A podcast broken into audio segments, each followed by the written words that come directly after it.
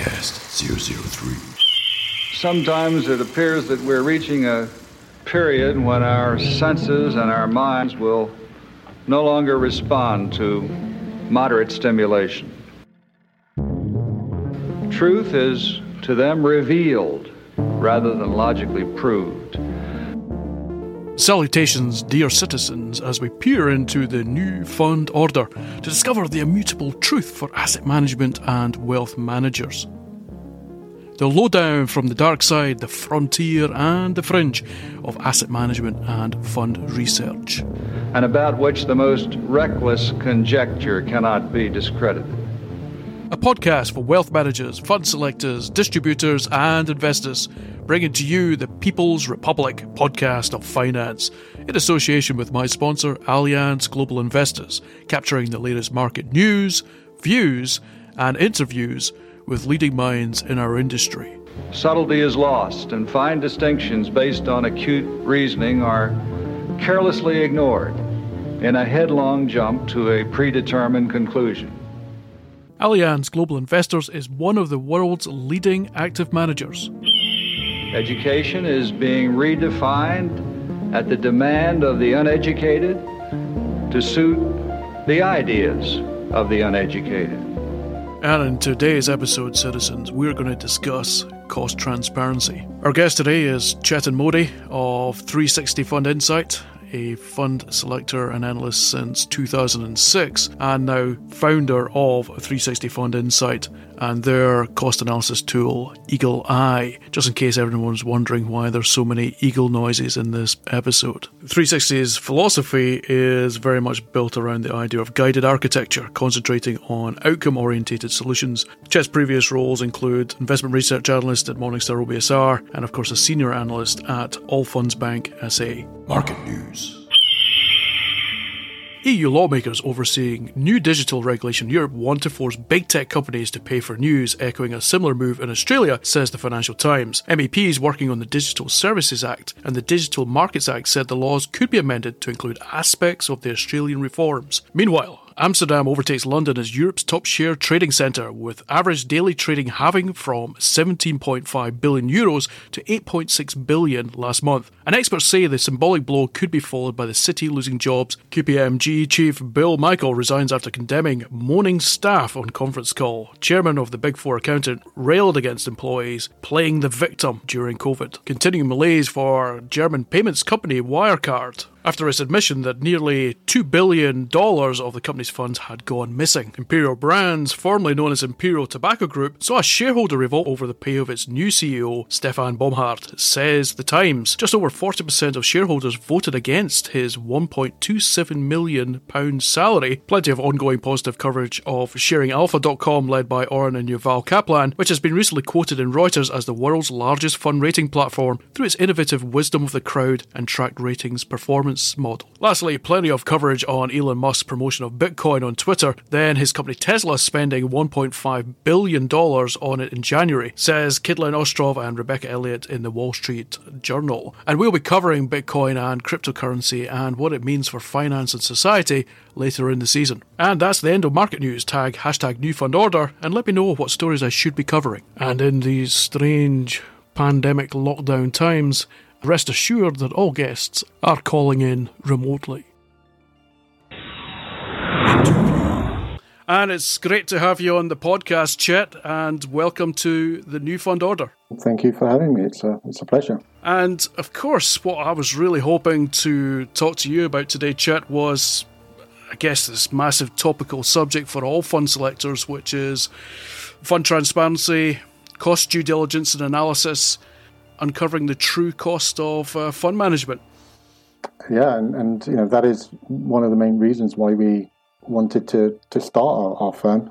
Um, you know the the regulations, so the you know the asset management market study, MIFID two, um, you know wholesale changes in regulation, um, really to provide better transparency and governance. And and I think um, you know, we wanted to take the spirit of that regulation rather than you know asking the regulator to be too prescriptive, um, and trying to achieve those goals of, of better transparency and, and, governance. And and part of part of that process is better costs and charges data. more accurate, um, more granularity, um, and you know that fundamentally is the bedrock of value for money analysis, which is is critical at the moment. Absolutely, Chet. And of course, um, like myself, you cut your cloth as a, a fund analyst, as a fund selector. And, you know, I really was intrigued to know why move away from fund selection to start your own firm and what was the problem that you wanted to fix uh, as you saw it? I think as a fund selector, you know, you're sort of doing your job, um, you know, picking out funds that you, you think are, are best for your clients. Um, but, you know, there's a whole load of work that goes on beyond that and, and sort of trying to bridge that gap between um, you know sitting at my desk and, and saying well you know this is a great fund between actually it getting down to the kind of retail client and how how does that happen? Um, and within the sort of framework of the new regulation you know there is a massive obligation on part of the the advisor or wealth manager to to prove they've done some governance around costs and charges to show audit trails around that because it you know, you know picking the wrong share class um, you know really compromises best execution as well, which is also something you have to prove uh, under MIFID two. I don't know about yourself, Chet, but certainly when I went through the first part of my career, I, you know, you faced a number of, I guess, biases and issues, and I think it's fair to say that fund selection has perhaps grown up. You know, what were the main biases and issues that you faced as a as a fund selector? If I buy one share class of a particular fund over another, is it still competitive? And and I think you know this is one of the problems I faced in in a, uh, in a, former life, which is you sort of recommend a fund, you put it in a model portfolio. Not all of the fund share classes are available across all of the platforms. So if I'm an advisor and I, I buy a fund for my client uh, and I'm buying what's available on my platform, but there is a cheaper share class available elsewhere, or another fund with another with a cheaper share class that might help improve the returns of my client. How do I know measuring the track record of a fund? You have to pick a share class. You don't know if that share class is available to advisors or not based on, on the platform. Another issue is I, I would say the difficulties in, in, in recommending boutiques over over larger firms. So one of my experiences was you know having to recommend a, a boutique, uh, or I would say wanting to recommend a boutique and the work I had to do over and above the sort of normal due diligence process, purely because of the fact that you know my peers and, and maybe the industry had not heard of that particular boutique. So I think it's much easier if there is sort of ongoing governance and due diligence of a fund that's on your recommended list from one of the larger asset managers, and I want to add another fund from that asset manager. It becomes quite easy for me um, from a due diligence perspective. But if I want to recommend a, a boutique asset manager that many people probably haven't heard of, that that creates a lot of difficulties and, and I think create technology that makes that decision making process a bit easier where you're sort of taking a, an unbiased view towards whether an asset manager is large or small and, and, and comparing them based on the strategy, the share class, you know, and all of those sorts of things. You, you know, you sort of level the playing field. And obviously you've written a lot about super tanker funds as well. So how do we help that? Um, because there are a lot of boutiques, that, but they just get overlooked for some of the reasons that I've mentioned. Sometimes they're just not available on platforms, and platforms won't onboard them because um, you know there's not enough assets in, in those particular share classes, or there's not enough assets in, in, in, in the strategies that you're trying to uh, invest in. So uh, you, know, you sort of then you start touching on that kind of platform gatekeeper issue as well, which is sort of you know probably a reflection of of infrastructure inefficiencies um, if it if it means that it's so difficult to onboard uh, a boutique asset manager. The tide is has become even more difficult for, for boutique asset managers because if I was playing devil's advocate with you, you know, for the first half of my career, fund selectors didn't necessarily think about cost in the same way that they do today. And because of many of the business models that straddle through our, our industry, it doesn't favour boutiques either, right? Because size does matter in terms of getting uh, third party supplier costs down, etc. So if anything, now it's it, it's it's almost doubly more difficult because fund buyers are in a, a post commission environment, and they're suddenly much more concerned about cost, particularly since MIFID two. You know, the inherent business models of fund management haven't changed along with that. So it, it does feel like it's a almost mission impossible for boutiques at times. Yeah, I, I, I, agree, and I think you know, part of that reason is, is probably um, marketing and distribution budget. You know, the larger players obviously would have more, you know, more budget to, to, to spend on getting their story out there. And, you know, I think boutiques or smaller asset managers have to be more mindful of that because sponsoring a, a, a taxi or something like that is, is, is just not, it's not plausible for them. So, but you know, I think you have to sort of separate the issue of cost versus the issue of value for money, and and you know they don't necessarily go hand in hand. Um, you know, costs and charges. If you've got the right you know data and inputs, you can do quite clear value for money analysis. Value for money has to sort of be the bedrock of of analysis going forward. And I think you know asset managers, um, large and small, um, probably have to think about how they get their story forward in terms of value for money, um, making sure their costs and charges are are appropriate to the strategies, and and being transparent about it. Because I think if they're not transparent, um, you know, the asset managers sort of risk scoring a known goal in, in some ways because people will just lean towards cheaper cost, um, which is you know essentially what you know, we, we're sort of trying to avoid. We, we do believe in, in active management, and I think there is a place for that. Um, um, and, and so, you know, essentially, that's a lot of the work that we've been doing um, over the past three years, I would say. Yeah, absolutely, Chet. And I think you mentioned uh, super tanker funds earlier, and belying that, the idea of slippage costs in the way that fund trades in and out of the market. But it feels as if portfolio turnover costs and trading costs and slippage still remain quite taboo. Yeah, I mean, I think that's that's always going to be difficult. I mean, it is interesting how the industry sort of finds it difficult to agree on many points that might uh, improve transparency. I mean, that's just a, a, sort of personal opinion, but I think they vary quite significantly um, based on, on, on how you report them. And, and I would say you know, I think you probably know more than me actually, but the larger funds probably have a bit of an advantage in that they could um, force down the, some of those costs um, a bit cheaper. Um, I think for us, one of the, the interesting bits is the way that sort of additional costs, such as marketing and distribution, are allocated to specific share classes. Um, so I think you know transparency, certainly around transaction costs, um, having a kind of methodology that, that everyone can trust, um, but also a bit more transparency about how those additional costs are allocated to different share classes, I, I think, is also quite an interesting point to, to sort of investigate further. Well, transparency is a bit like a, a byline, just like ESG, right? Suddenly everybody is on board and suddenly everybody's transparent. Fund selectors, you know, we can forgive them for being a little bit cynical uh, about that. Uh, what are the, some of the other big revelations that you've uncovered from your analysis uh, with the, the Eagle Eye tool?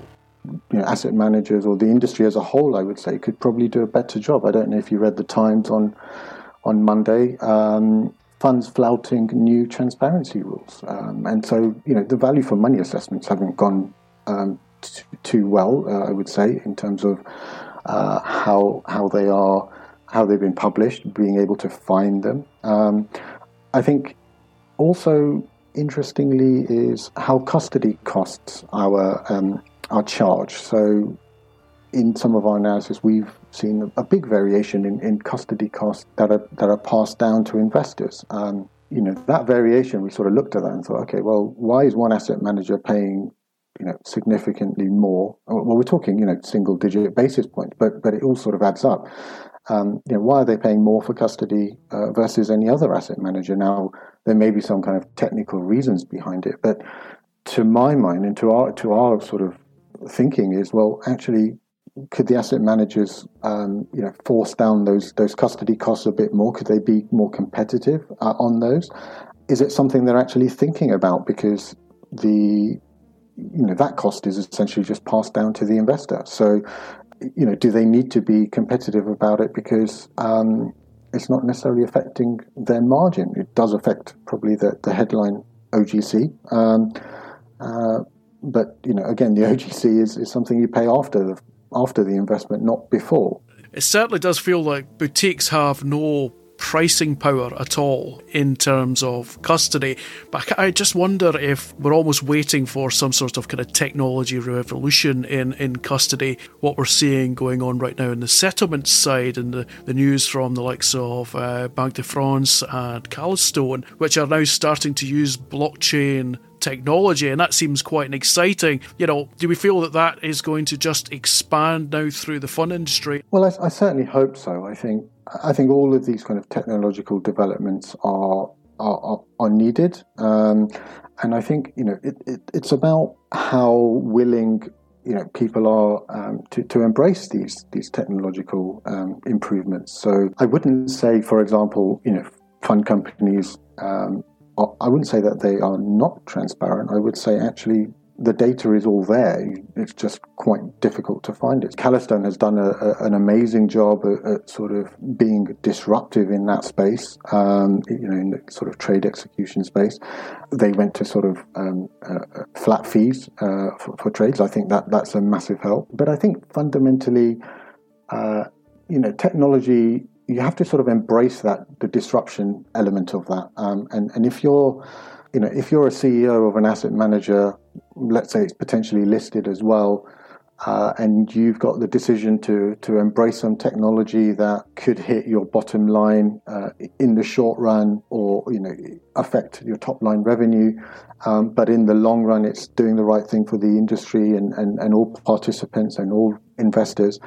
Uh, I think that's a difficult call for for asset managers, um, uh, the leadership of asset managers. Essentially, you know, the question is, you know, what is the appetite to, to do the right thing? Essentially, the technology will force you to do it. Um, are you going to do it before it forces you, or are you going to be proactive in that? And, and I think you know companies like Calastone have you know, done great things around that. I, I, think there's more companies that will, will be doing the same, and and, um, and and and we'll start to see asset managers that are actually adding value, um, you know, through their investment management fees. You know, level the playing field because right now, you know, everything just seems to be about cost and the cheaper the better. Well, because if if we don't do it, I, I think there there are sort of big threats because what's stopping you know a Google or an Amazon coming in and saying, well, you know, the asset manager's done a terrible job. We can help you, um, and and consumers know those brands better than they do the asset manager brands. So I, I you know, if we don't start doing the right things, uh,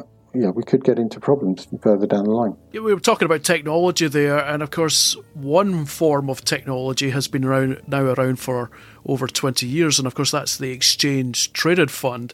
And I just wondered if you felt that ETFs present fund selectors with efficiencies versus traditional mutual funds. What what is your analysis telling you?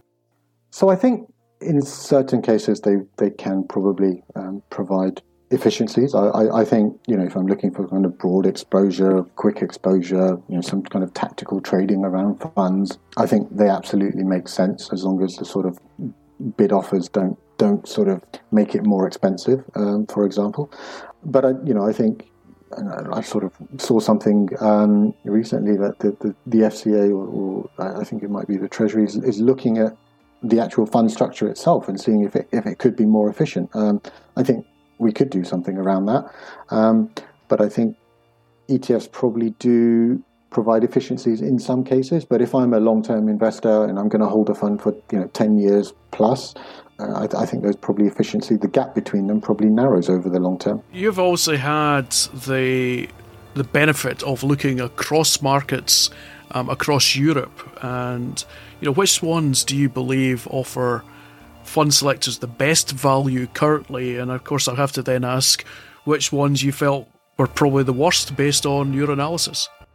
Yeah, so I, I mean, yeah, maybe I'm a little bit biased here, but but I think the UK, you know, they've they've got the, the toughest regulation. Um, I would say, in my experience, advisors here use probably two, maybe three platforms. And I think the experience in, in Europe is probably they only use one. Uh, uh, platforms in Europe where I might only be using one platform. Well, I'm, I'm sort of relying on that platform to, to do the sort of best execution at the share class level for me. I, am not necessarily looking at the open market. Europe probably has a, you know, two years post MIFID now. You know, it has an opportunity. Europe now has an opportunity to just sort of take a bit of a, a, clean sheet of paper and say, well, actually, let's just do uh, what is right, create new infrastructure, and, and, create a really competitive landscape. As a result of that, you know, the um, the end investor should should benefit. Are, are, there any countries that you feel are still behind the curve? Um, oh, I don't want to name names, Jamie. um, I mean, look, I think I think continental Europe. Um, I certainly think sort of uh, Spain, Italy, um, uh, Switzerland probably have um, have work to do, um, but I think uh, the pace of change is quicker. So they could, you know, they could very quickly get to a place if they if they just embrace the regulation and take what the spirit of the regulation is is is trying to achieve. Massive improvements and efficiencies that can be gained if if advisor firms just embrace all of the technology that's out there everyone seems to want to, uh, I guess, advertise their governance credentials. What's your what's your thought on the the future direction, I guess, of you know the Dublin versus the Lux versus the UK fund industry? Um, you know. Is that race going to continue? Do you think they will continue to compete with each other? Do you think the, the UK can remain competitive? Um, that's a that's a really good question and uh, very difficult one, JB. Thanks for putting me on the spot. Um, you know, I think the UK has an interesting sort of position here because um, you know they, they could do something quite interesting uh, in terms of uh, improving governance.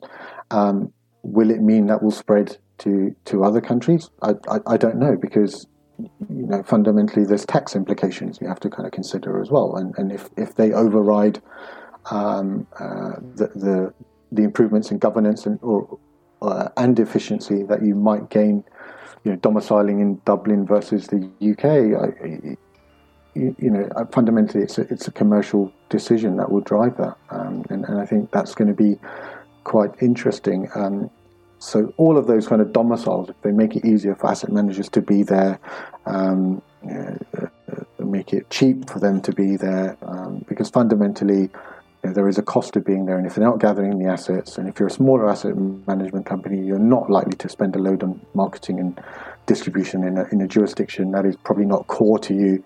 Yeah, I don't want to. Uh, I don't want to endanger your neutrality. I think when it comes to fund jurisdictions, Chet. I know that we have a broad audience listening to this, and of course, the trade bodies that represent each of those uh, jurisdictions are fighting hard, right, to uh, you know to maintain their their asset base and indeed try to grow it, and they are you know aggressively trying to compete with each other. So I appreciate appreciate the candor.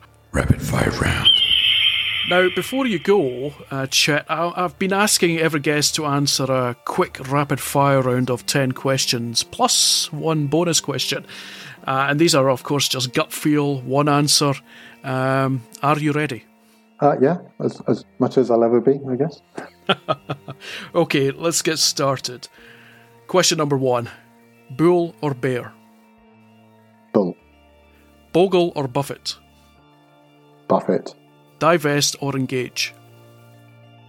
Oh, that's a tough one. Um, divest. Lower cost or better value? Better value. Supertankers or boutiques? Boutiques. Star managers or team players? Team players. Public or private? Public. High growth or stable income? Stable income. And the last one, which everyone loves to hate, is socialism or free markets. Somewhere in between. Is that allowed?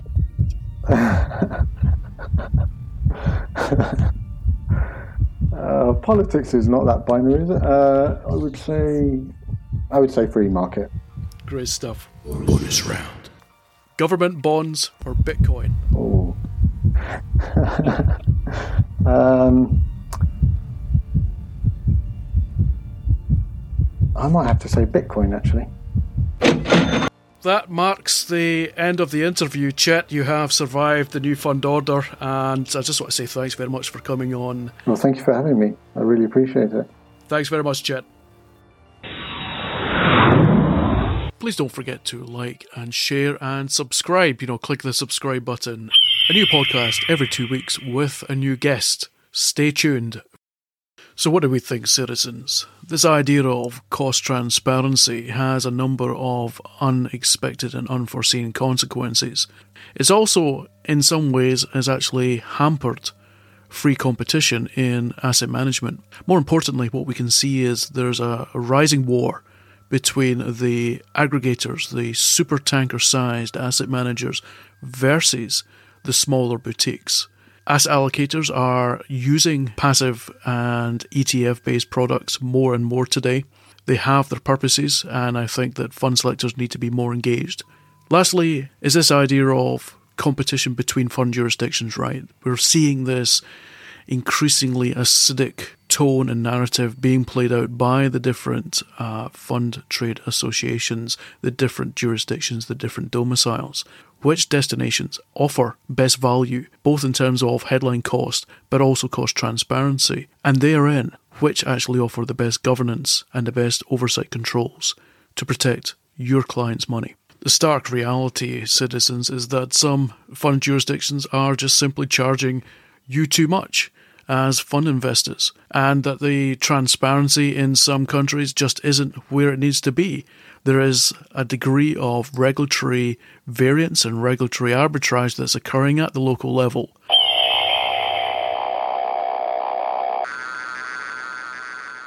Life is visceral rather than intellectual. And the most visceral practitioners of life are those who characterize themselves as intellectuals. A big thanks to you, dear listener, for tuning in. Brought to you by my sponsor, Allianz Global Investors, and my warm thanks to today's guest. Legally, I am compelled to remind everyone that all views of this podcast are, of course, independent and do not belong to any affiliation or organisation. Just in case that was in any doubt. Tune in for the next podcast every two weeks from The New Fund Order. Please subscribe, share, like, and comment. Let me know what you think and what you'd like covered in future episodes. Until then, stay safe and keep it left field. The lessons of the past are ignored and obliterated in a contemporary antagonism known as the generation gap. A spirit of national masochism prevails, encouraged by an effete core of impudent snobs who characterize themselves as intellectuals.